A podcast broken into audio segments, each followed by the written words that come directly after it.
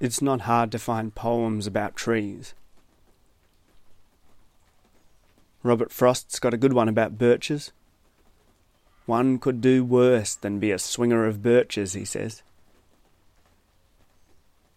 Marianne Moore wrote in homage to an ancient elm in a New York park.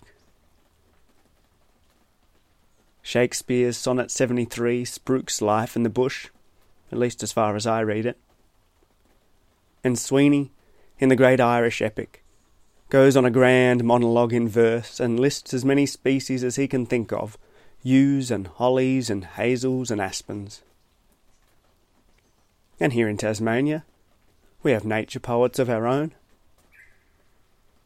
One of our forest champions once growled, There are a lot of fucking trees. Paul Lennon. He was the Premier of Tasmania at the time. One of many of our civic leaders who haven't really given much of a shit about the forests here. I mean, he's right. Put another way, you could say Tassie is rich in botanical life. We have the world's tallest flowering plant, Eucalyptus regnans. We have some of the longest lived conifers on the planet, Huon pines, king billies. Our diverse tree species are home spaces for a plethora of birds, bats, marsupials, and other critters. There are a lot of fucking trees, but you wouldn't get stroppy about it, would you?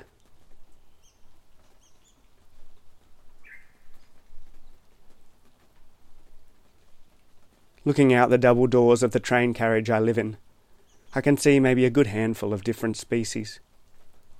A couple of types of eucalyptus, three different acacias, daisy bushes, cheese cheesewoods, dogwoods, prickly boxes, native cherries, native currants. Sometimes sycamores sprout in the midst of the thickest bit of bush. One of the neighbours has decided to line his driveway with them and now these weeds have tossed about their aerodynamic seeds to a radius of a few kilometres. I go out, lop them down with a bush saw, and add to the stack of brushwood that makes up a bonfire in the front yard. Likewise, last year I knocked down a couple of camphor laurels, but they are profuse and prolific plants, spreading stubbornly by subterranean methods and I know that I will not have seen the last of them yet.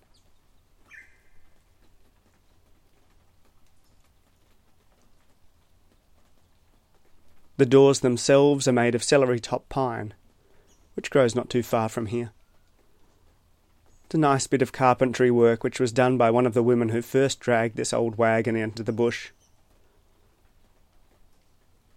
They've weathered a bit over the decades, though sections at the bottom have darkened with water damage. And as for the timber exterior of the carriage, it's copped it a bit more. Some slats and boards have gone astray, and a door has fallen off, where the hinges cut into a rotting frame. My mate Pete came over the other week and pointed out a brick wedged into the facade. What's that for? he asked. Just filling a gap, I guess where a bit of wood has fallen out.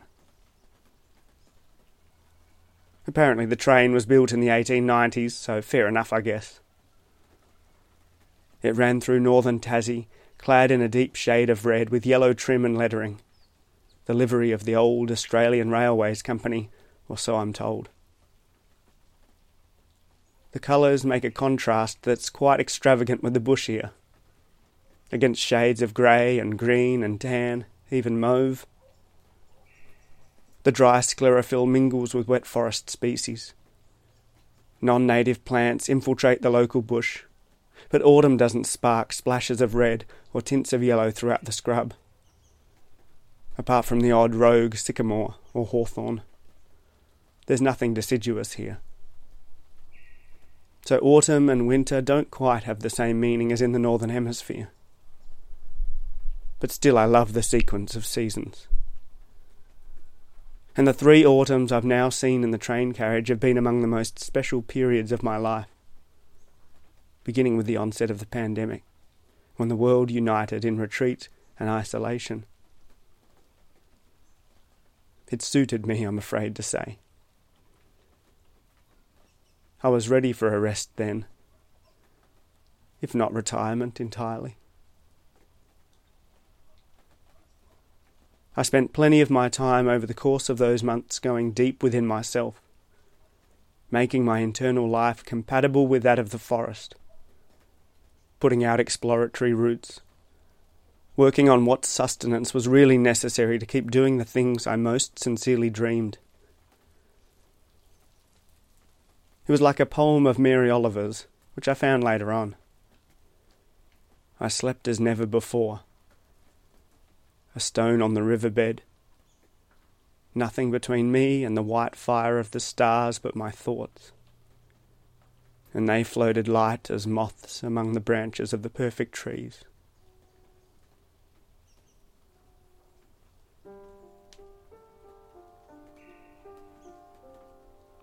Feels like a long time ago, all of that.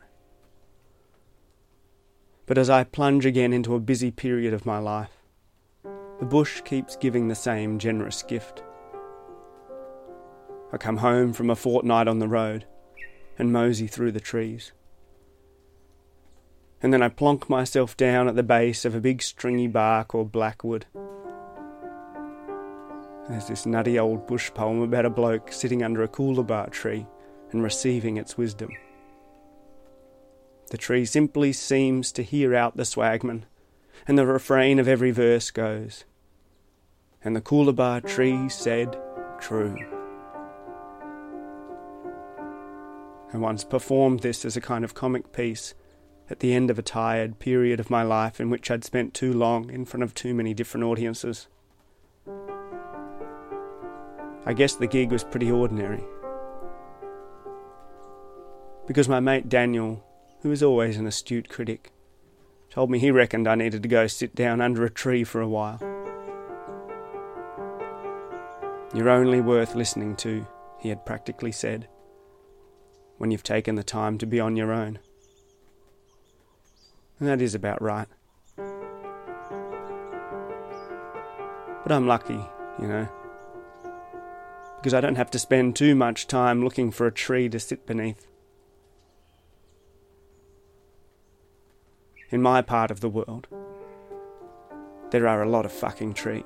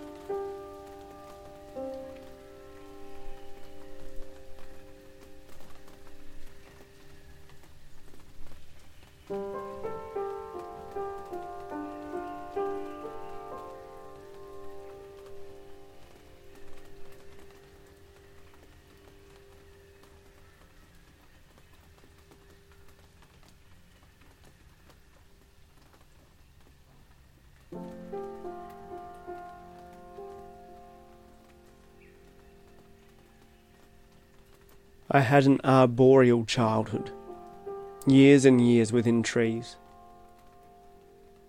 The two roads I grew up on were both named after species of trees.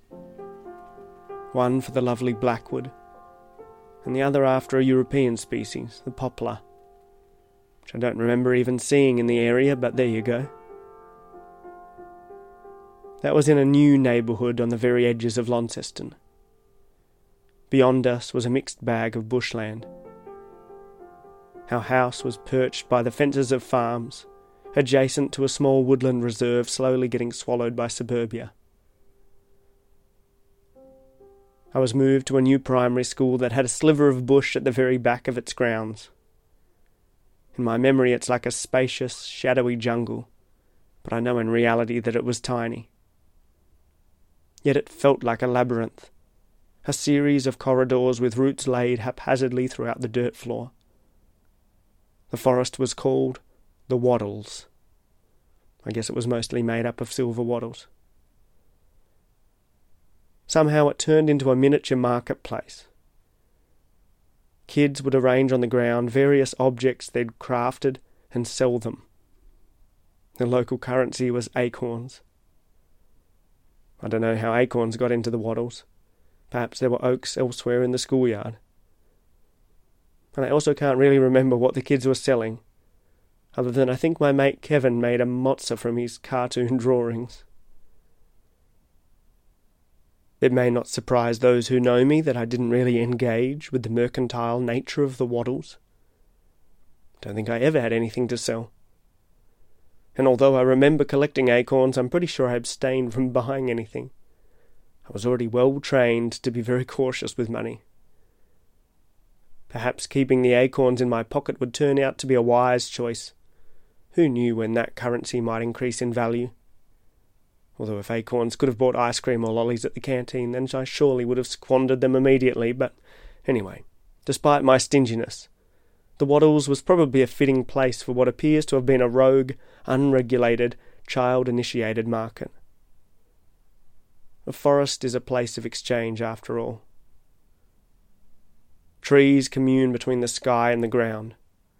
Resources from the air and the earth commute through their entire bodies from the tips of their leaves through to the extremities of their root systems.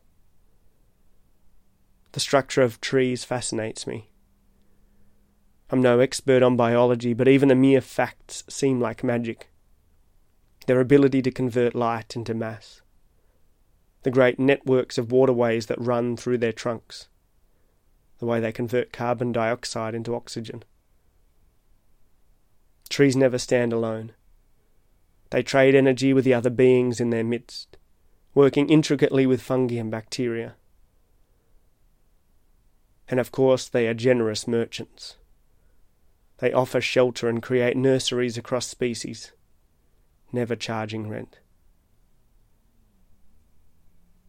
Meanwhile, humans have for eons understood trees as providers as many of our most crucial materials.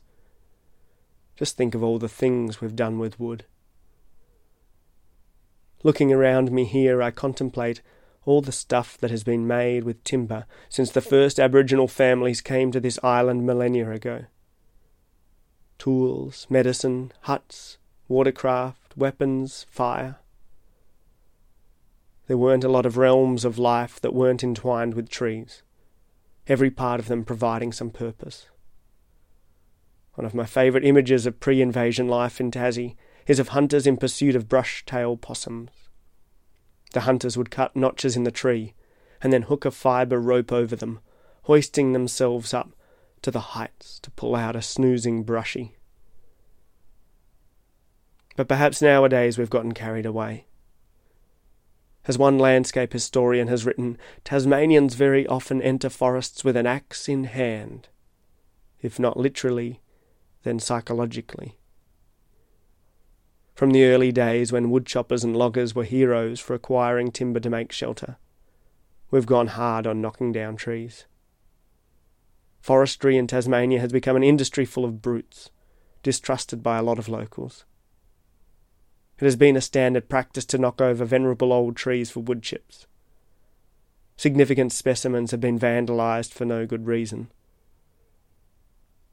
the traditional style of woodcutting has been replaced by a more disconnected, machine based clear felling. Over the years, many of those in the industry have had their work weaponized for politics. And I know more than a few foresters who hate environmentalists so much that they take pleasure in felling trees because they know it makes greenies sad.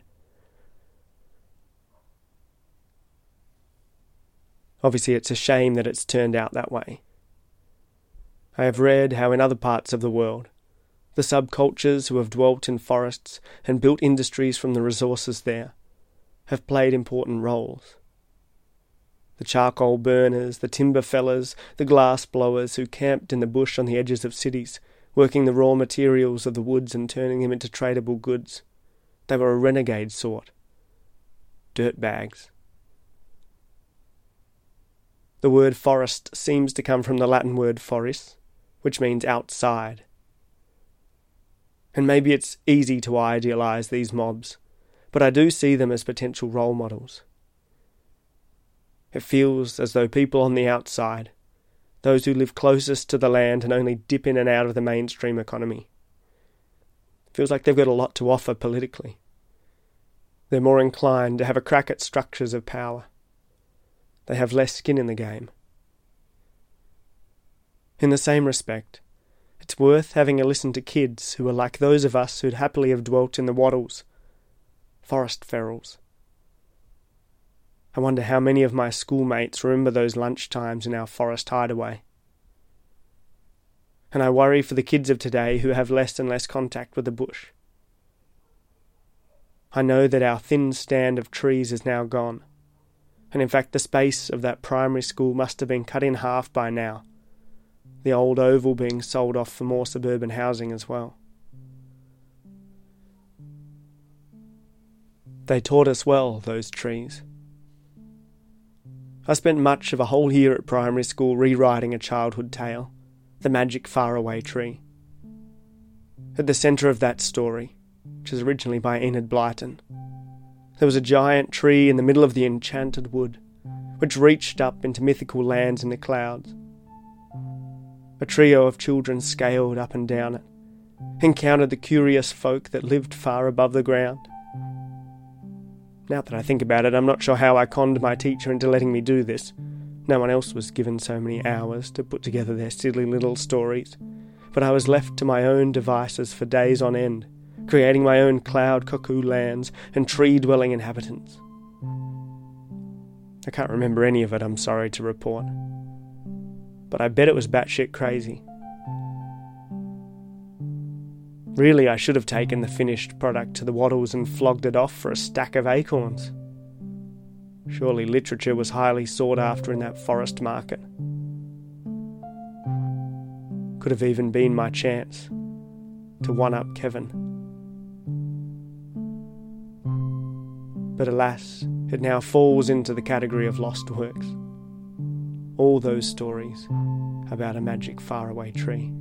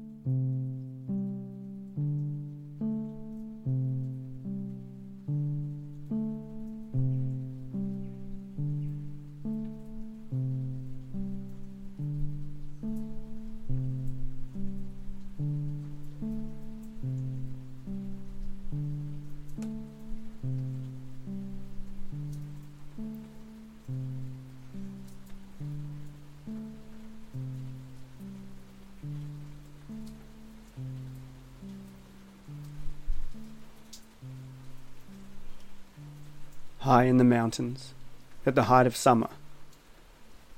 We found a tiny myrtle beech squeezing up from a sliver of soil that had developed in a cleft in the boulder field. As a gardener, Sarah said with a laugh, this makes me very cross. How in the world was this rainforest tree getting what it needed to survive up there amidst all those stark, bare rocks? But it looked happy and healthy, better perhaps than the trees in Sarah's orchard. Another of my favourite individual trees in the mountains is a pencil pine that has grown curled over a waterfall. Its roots cling on as if with a fierce grip. Some day, surely, it will get top heavy and tumble down into the ravine. But it's had a red hot go. Often trees grow in preposterous places. They grow where they won't fit. You might even find them squirting up in the cracks of a city block. You have to smile at their ignorance of our infrastructure. They emerge blind from the dark dirt, wherever they can. and you have to admire their resilience as well. But of course, trees are supported by more than their own roots. A forest is an intricate social realm in which living entities link up across taxonomies through methods that are still secret even to scientists. Even the dead trees belong. In Tasmania, we have no termites, so dead trees can stand for decades, part of the landscape, and their hollows provide habitat. White fellas, I suppose, have taken a long time to get used to that. And in wet forests, fallen timber becomes the base layer for another round of living beings. I have dozens of these around my yard. Nurseries for different species, sheltering seed and supporting other root systems. Not to mention the way birds and insects and mushrooms interact with them. I've heard my fellow bushwalking guides go on long monologues about how the forest's recycling of nutrients gives a good contrast to our own wasteful mechanisms. It strikes a poignant note, makes much of modern life seem a bit daft. Sometimes feels like we stand out in too many ecosystems, aloof, awkward, as if we're trying to be separate.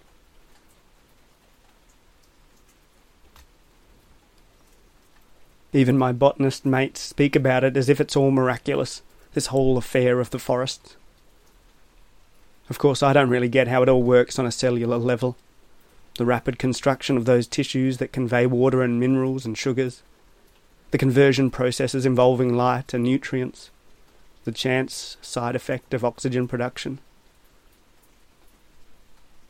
But some of my friends have watched it all unfold under a microscope and still had cause to wonder what senses or instincts are trees following?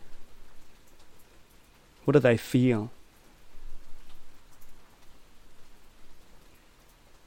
I've been observing as a prickly Moses, Acacia verticillata, has been growing over the past few years, pressed awkwardly into a gymnastic posture as it sprouts up under the water tank.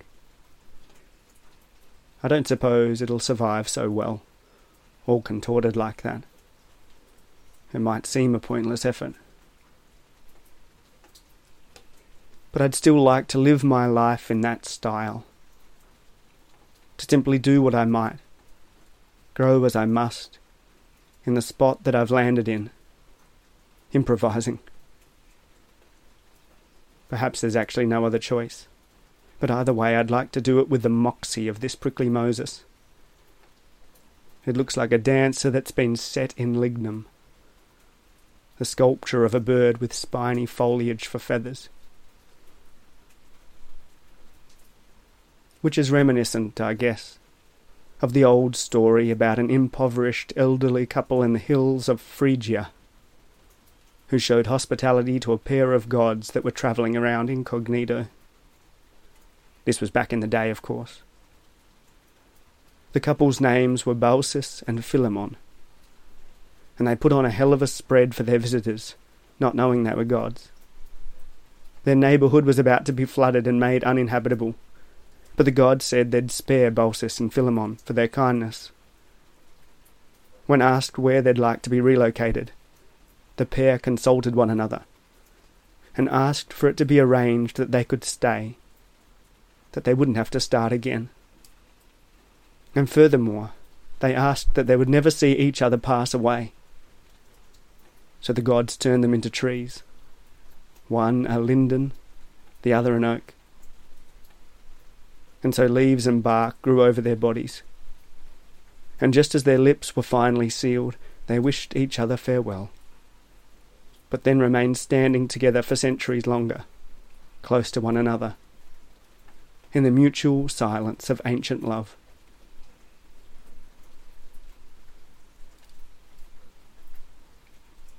There's another yarn that I heard in Europe in more recent times. It was when Germany was divided, East and West Berlin riven with a wall, wire fences strung up throughout the countryside. Someone I know said they'd had an acquaintance back then. A young woman who decided to take her chances.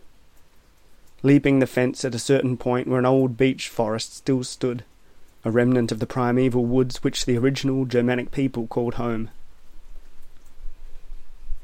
This woman approached the fence in a desolate part of the forest, took a deep breath, and leaped towards it. She got caught on the fence as she jumped it, and a big cut went up her torso, but still she ran.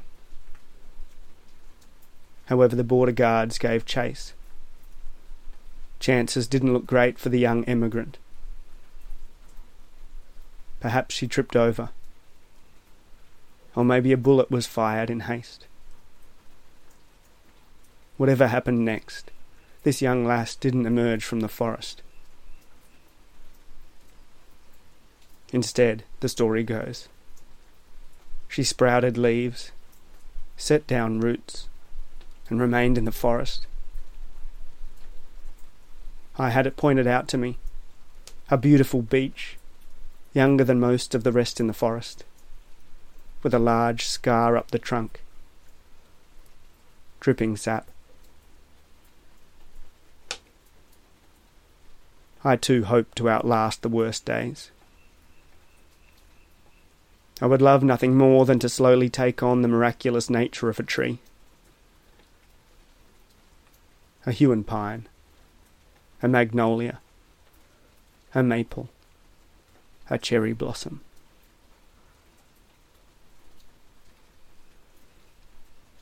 A philosopher once wrote that we walk in the forest and feel that we are, or might be, what the forest is dreaming. I have sometimes felt like that, indeed.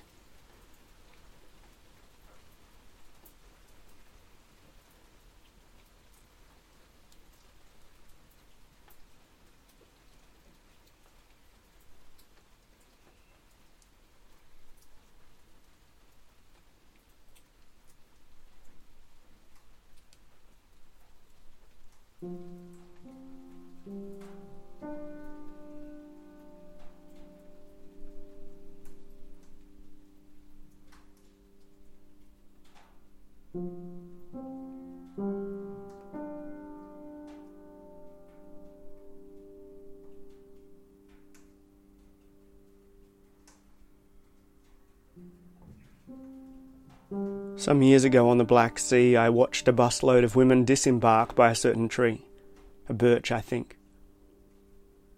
They were dressed rather demurely, religious women. But nevertheless, they started tying strips of material onto the branches of that tree. I later discovered that it was considered a fertility tree.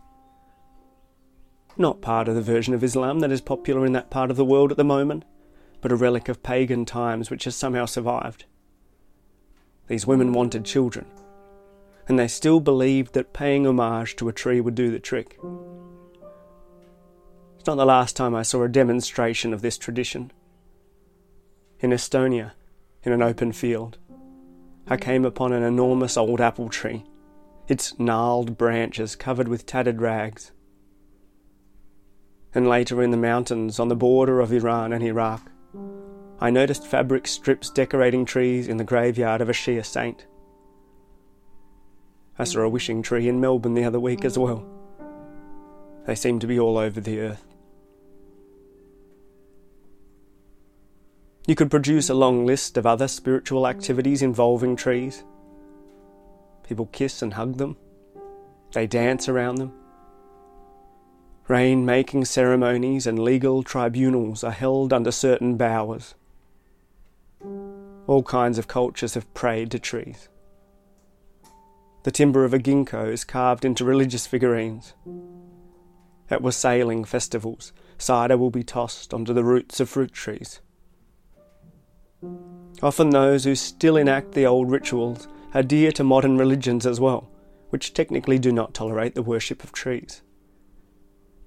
But it still happens, for forests sprout in the human subconscious whether we like it or not. And you can see how it happens. Trees connect the subterranean realm with the sky. We are in awe of the vertical dimension on which they live. Perhaps we can see ourselves mirrored in trees as well. unlike other animals, we have the same posture. Maybe we have a little less grandeur. Yet it's not the trees saying that, but my own little sense of insecurity.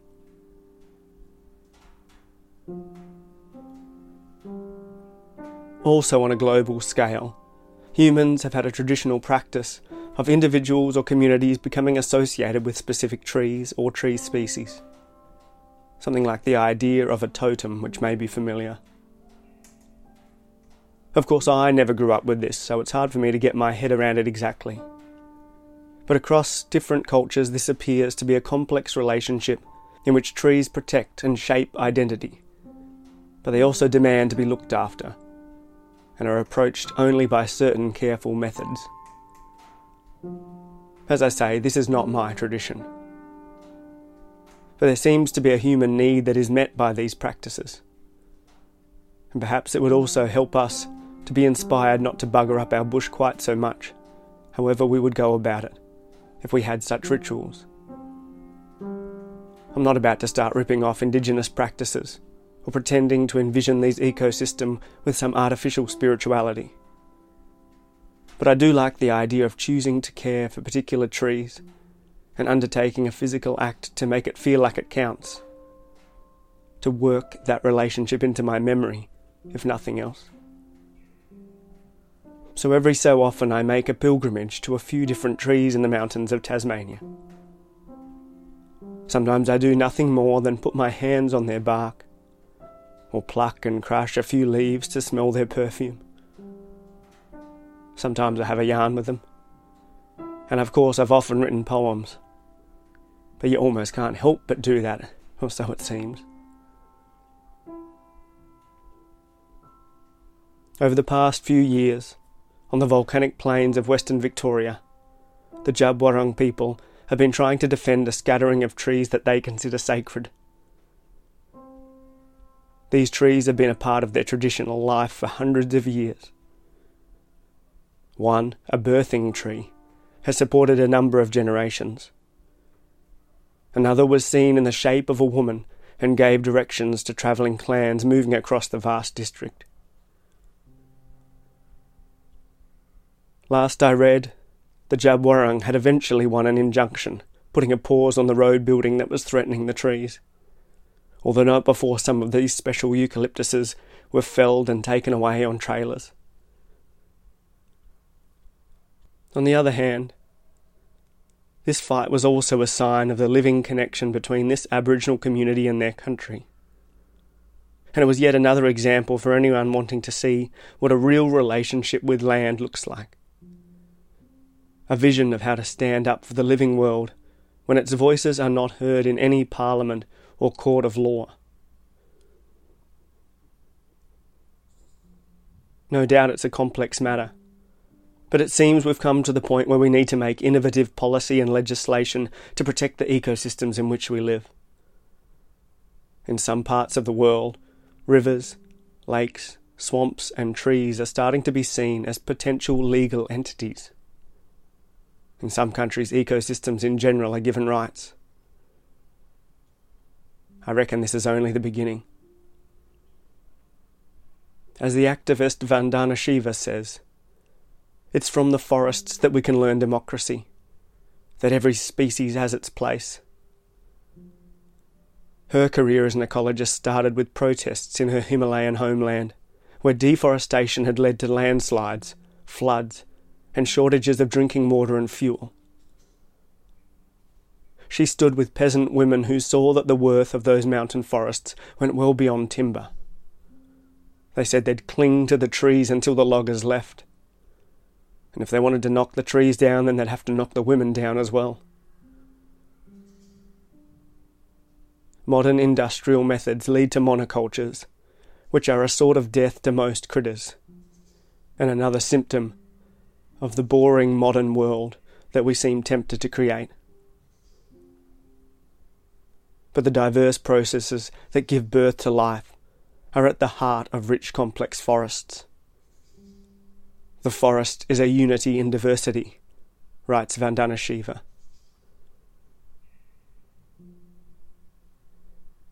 Near me today, there are several properties on which trees are being cleared.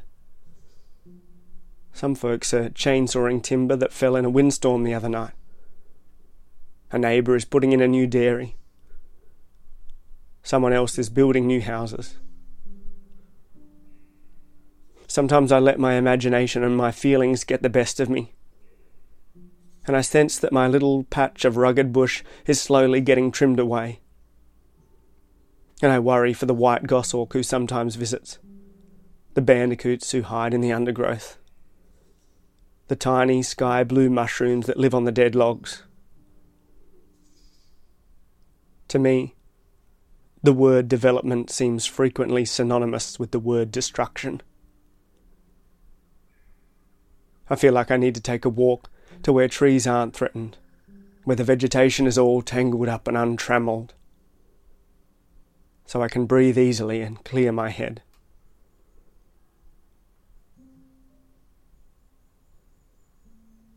You too could go out into the bush, wherever you can. Wander into the thickest, most ancient forest, or your local park. Stroll along the Merry Creek. Find a Douglas fir on the slopes of a great granite mountain catch a glimpse of a weedy eucalypt on the coast of Iberia or on a Greek island. Embroil yourself in a tea tree thicket. Hike up to the Arctic Circle to see some stunted little spruce, or just look out the window at the scraggly lemon tree in your backyard. Visit uh, Lindebaum, Kumuria, Nar, Chandal, Roble, Hinokio, Björk, Banana. Just choose one individual tree. Stand still before it. Meditate, if that's what you like to call it. Contemplate. Consider. Look closely. Note the texture of the bark the shape of the leaves, the scent. Imagine roots sprawling through the soil. Imagine the work going on in the trunk. Make all this up if you have to. Think of the cells. Think of photosynthesis. Take this tree in your head. Hold it for as long as you can. For a moment, recede from the center of your universe, fold into the world, share, grow. Gird yourself for the existence of others. Give yourself up. Look at the tree. Then you can hug it if you want. No harm in that. and if you like, make a wish.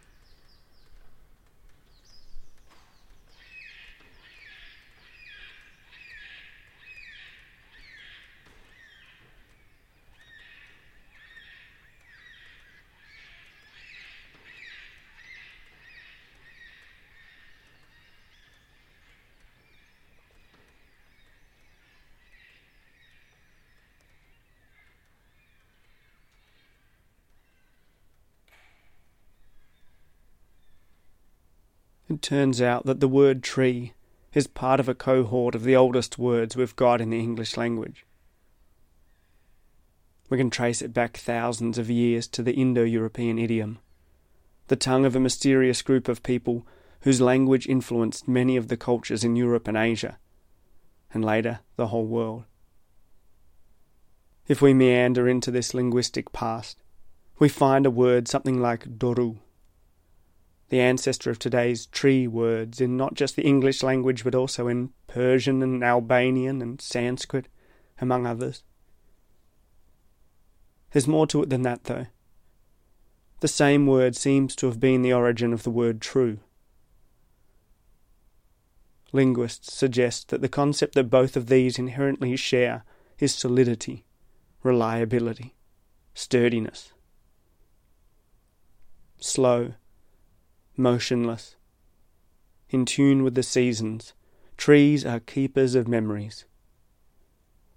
They offer a continuity that we don't find much in the world anymore, keeping track of the time in a way that goes far beyond what we're used to. Take, for instance, a conifer that grows on the plateau behind me. To get to it, you must climb onto the escarpment on foot. You leave your car in a clearing and then begin to scramble uphill through a great swathe of green bush on a winding track that gradually makes its way to the lip of a dolerite massif. As you get nearer to the top, you realize that the plant life is mostly reducing in size, consolidating itself, trying to insulate against Antarctic winds. Often you'll get blasted with a southerly as soon as you get out of the lee of the mountain range, so you can understand why they'd want to crouch down too. Up there is country shaped by ice, the first thing you see once you attain the plateau is an expanse of sphagnum moss and peat country with curious creek systems that are the relatively recent creation of the end of the last ice age. But it's also a landscape susceptible to fire. And you'll notice that standing firm with wet feet in this peaty bog is a pencil pine. A big fat bugger with branches reaching up into the atmosphere oddly solitary. Because it's a survivor. When fire swept through the plateau in the 60s, this one kept out of harm's way somehow, even as most of its cobbers were destroyed. Something like a third of the pencil pines in the world were wiped out in that one fire.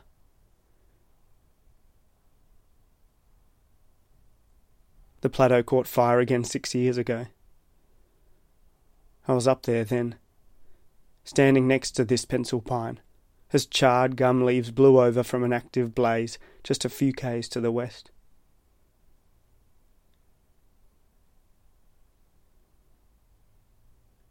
Pencil pines evolved in a time when this country was further south, when it was cooler and wetter, when it was still connected to half a continent, which we have since called Gondwana land. They don't belong in a hot climate with extreme weather scenarios, which I'm afraid to say are the conditions that are increasing in Tasmania as the years of global heating progress. I've spoken with scientists who gently suggest that trees like the pencil pine may be extinct within my lifetime. There are certain places full of these sorts of species which now feel like relics of a passing era. I suspect that I'll at least see some of them burn. I've been a bit slow on the uptake, but I've eventually come to realise just how much I was affected by that summer, when fire smouldered on the plateau for months. My language lost all its nuance. I spat and hissed and disassociated myself from friends and loved ones. I distinctly regrettably remember some of the rants I went on.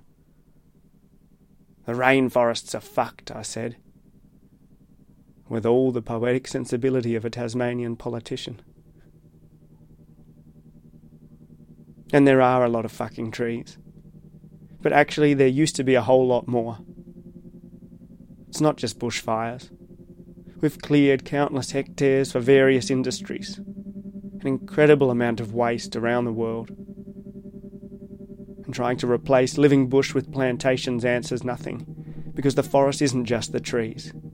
It's a relatively recent sleight of hand that's gotten so many of us to believe that a forest is only worth what it costs. Because it gives us most of what we need for nothing. I reckon the least we can do is tread gently between the trees, if only for the sense of having right relationships with the rest of the world around us.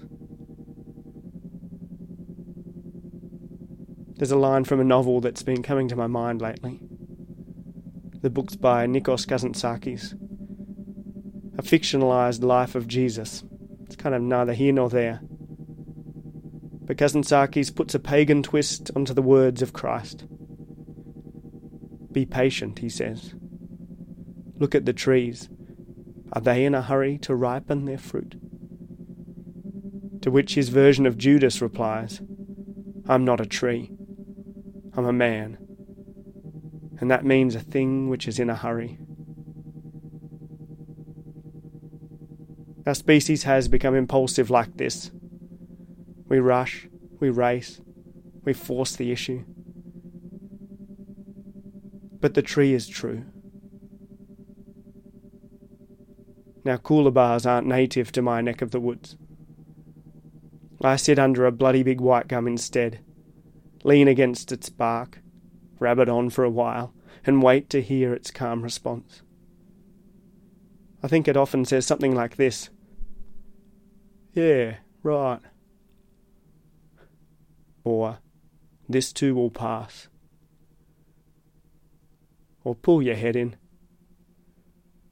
Or you knew that all along. Slow down. Stop your ranting and raving. Remember to breathe. Remember to be kind.